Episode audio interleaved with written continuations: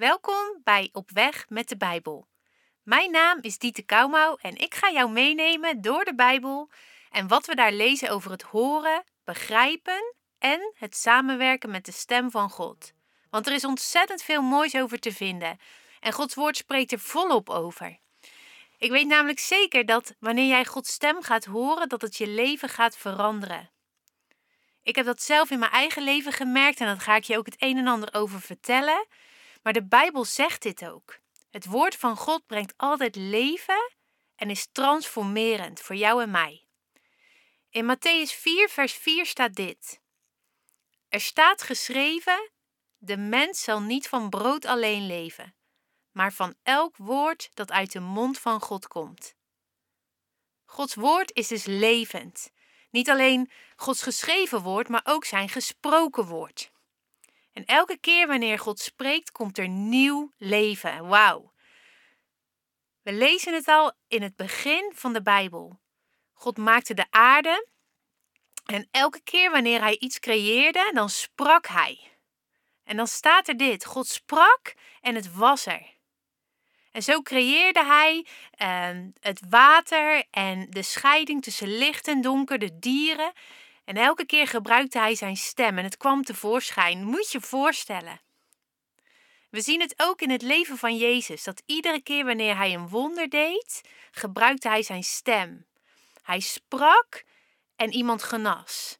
En hij sprak en demonen sloegen op de vlucht. En zelfs doden staan op wanneer Jezus spreekt. En dat is nog steeds zo. Wanneer God spreekt, komt er leven.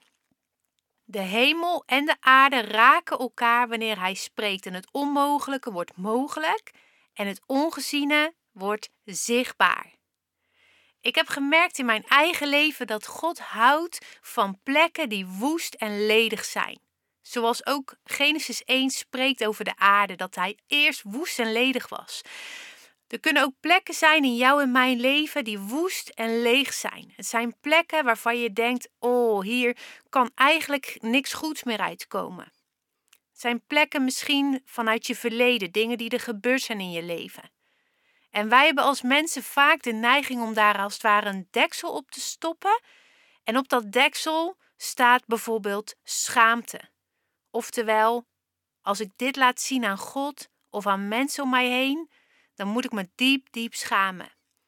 Of er staat misschien angst op dat deksel, angst om straf te krijgen, angst dat God met een vinger gaat wijzen waarom jij die woeste en lege plekken in je leven hebt. Maar ik heb ontdekt dat wanneer we dat deksel vrijmoedig voor de troon van God mogen brengen en eigenlijk zeggen: Hier ben ik, Heer, dat God houdt van die woeste en lege plekken in ons. Waarom? Omdat Hij erin kan spreken. En als Hij spreekt, dan komt zelfs daar leven en licht. Ik ga je nog een tekst geven die spreekt over het woord van God, dat er niet alleen leven komt, maar ook licht. Het staat in Johannes 1, vers 3. Alle dingen zijn door het woord gemaakt. En zonder dit woord is geen ding gemaakt dat gemaakt is. In het woord is het leven en het leven is het licht voor de mensen. Wanneer God spreekt, gaat het licht aan. Ineens begrijp je iets wat God bedoelt, of ineens ontvang je wijsheid in een bepaald probleem en komt er misschien wel een nieuw verlangen omhoog in je hart. Wanneer God spreekt, dan schijnt Hij als het ware zijn licht ergens op, zodat wij het zien, horen en begrijpen. Zodra wij leren om Gods stem te verstaan, komen wij dus letterlijk tot leven. Maar hoe werkt dat dan? En wil God spreken tegen jou? Nou, het antwoord is ja. En ik ga je laten zien waarom. Vanaf het begin tot het eind in de Bijbel spreekt God tegen de mens. Al in het paradijs wandelde God met Adam en hij sprak met hem. Adam begreep God en hij werkte ook samen met God. Zo gaf hij bijvoorbeeld de dieren een naam en zorgde hij voor de tuin van Eden. Het is een prachtig beeld van Gods hartsverlangen naar een intieme relatie met de mens. Met jou dus. Maar toen kwam de zondeval. Deze bracht scheiding tussen God en ons. En vanaf dat moment kon je als mens niet zomaar in de aanwezigheid van God komen. Toch bleef God zich uitstrekken naar mensen en koos ervoor om te spreken tegen bepaalde mensen. Dit waren vaak leiders, koningen of profeten. Omdat elke keer zien we en lezen we dat God echt zoekt naar een vriendschap, naar een samenwerking met de mens. God sprak tegen deze leiders of profeten door dromen, visioenen, soms door engelen, door wonderen, tekenen en soms met zijn hoorbare stem. Maar toch was het niet genoeg voor de Vader. Het is altijd zijn wens geweest om samen te leven met ieder mens zonder scheiding en zonder afstand. Hij zond zijn zoon Jezus die een wonderlijk werk deed op aarde. Doordat hij de zonde van de wereld op zich nam en stierf, scheurde het voorhangsel en was de weg weer open naar de Vader. Door Jezus dood en opstanding heeft hij alles volbracht en een van die dingen was de scheiding weg te nemen tussen ons en God. Wat een feest moet dat zijn geweest in de hemel. Laat deze waarheid eens opnieuw tot je doordringen. De weg is open voor jou. Jij hebt door Jezus vrij toegang tot de Vader op ieder moment. Je hebt de mogelijkheid om Zijn stem te verstaan in ieder gedeelte van je leven. Ook op die plekken die woest en leeg zijn, die plekken waar jij misschien hopeloosheid ervaart, de plekken waar jij misschien angst hebt of schaamte om het te delen met God omdat je bang bent dat je dan straf krijgt. Zo is God niet. God wil zijn hart aan jou bekendmaken. Hij wil spreken en leven brengen waar er nu geen leven is. Hij wil licht brengen op de plekken waar nu nog duisternis is, zodat jij volledig tot leven komt en dat gebeurt in zijn aanwezigheid. We nemen even een korte pauze met wat muziek en dan kijken we zo verder naar dit razend interessante onderwerp. Ik ben benieuwd, heeft het jou opnieuw geraakt dat je bij God mag komen op ieder moment, dag en nacht? Of jij je nou goed voelt of waardeloos voelt, je mag bij God komen. Dank u Jezus dat u dat voor ons deed. Wanneer we gaan leren over het horen van Gods stem, is dit ons vertrekpunt. God wil relatie. De weg is open. En als God relatie wil met ons, dan kan dat alleen door tijd met ons door te brengen door communicatie. Het zal toch vreemd zijn als God zegt: Hier heb je mijn woord en nu ga ik in de hemel zitten en kijken of jij het allemaal wel goed doet. Toch hebben we vaak zo'n beeld van God, van afstand. Maar God is dichtbij, Hij is Immanuel.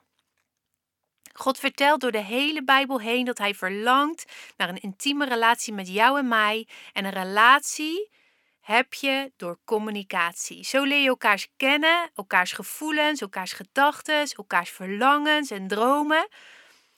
En dat maakt het christelijk geloof anders dan ieder ander geloof. Wij kennen een God die leeft, die persoonlijk is, die jou kent en met je wil spreken. Het enige wat jij hoeft te doen, is een kind van God zijn. Dat is genoeg om zijn stem te horen. In Romeinen 3, vers 23 staat dit: Want alle hebben gezondigd en missen de heerlijkheid van God, en worden om niet gerechtvaardigd door Zijn genade, door de verlossing in Christus Jezus. Hem heeft God openlijk aangewezen als middel tot verzoening, door het geloof in Zijn bloed. Misschien denk jij dat God een speciale hotline heeft met jouw voorganger of dominee of met iemand anders waar je tegenop kijkt. Maar deze tekst zegt dat God geen aanzien heeft des persoons en hij, hij trekt niemand voor. Hij zegt zelfs iedereen heeft mijn heerlijkheid gemist. Iedereen heeft Jezus Christus nodig. En alleen op grond van geloof in zijn bloed word jij gerechtvaardigd. En die rechtvaardigheid is voldoende en dat geeft jou toegang tot Gods aanwezigheid. De vijand zal je altijd willen laten geloven dat je iemand anders moet zijn, iets beter moet doen, of die domme fout van vanmorgen niet had moeten maken. Maar de vijand is altijd een leugenaar, dat is hij altijd geweest en dat zal hij altijd blijven. Hij haat het als wij een relatie hebben met God. Hij vindt het prima als je naar de kerk gaat, maar als je een levende relatie hebt met Jezus, dan kom jij tot leven zoals God het bedoeld heeft. En dat is levensgevaarlijk voor het rijk der duisternis. Jij mag je geloof stellen in Jezus, dat jij gerechtvaardigd bent en als de Vader naar jou kijkt, ziet Hij geen gebrek in jou. Jij ziet misschien jouw gebreken, je fouten, je zwaktes, je moeites, maar God ziet Jezus in jou. Zijn geliefde kind waarin Hij vreugde vindt en tegen wie Hij wil spreken. Hij kijkt naar jou en Hij wil graag zijn hart met jou delen en zijn gedachten aan je bekendmaken. Voor jouw leven en voor je omgeving. Dus doe iedere leugen maar weg dat je iets moet, anders moet zijn of iemand anders moet zijn dan dat je nu al bent. Ook al heb je dingen fout gedaan, ook al heb je dingen gemist, ook al heb je getwijfeld aan God, al die dingen zijn voor God weggedaan door het bloed van Jezus.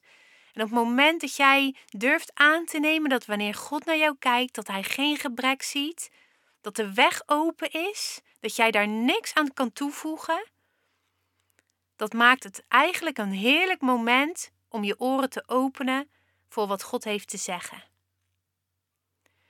Dus komende week, wanneer jij bidt, neem ook eens de tijd om te luisteren.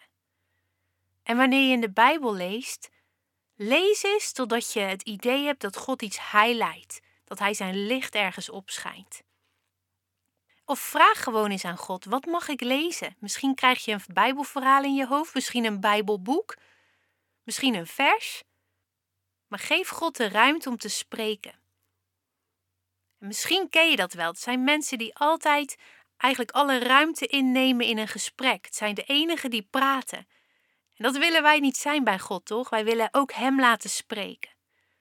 We willen ook naar Hem luisteren. Dus neem die tijd de komende week. Ik ben heel benieuwd wat je gaat ontvangen. Durf te geloven dat God tot jou spreekt en dat je rechtvaardig bent voor Hem. Hij vindt vreugde in jou.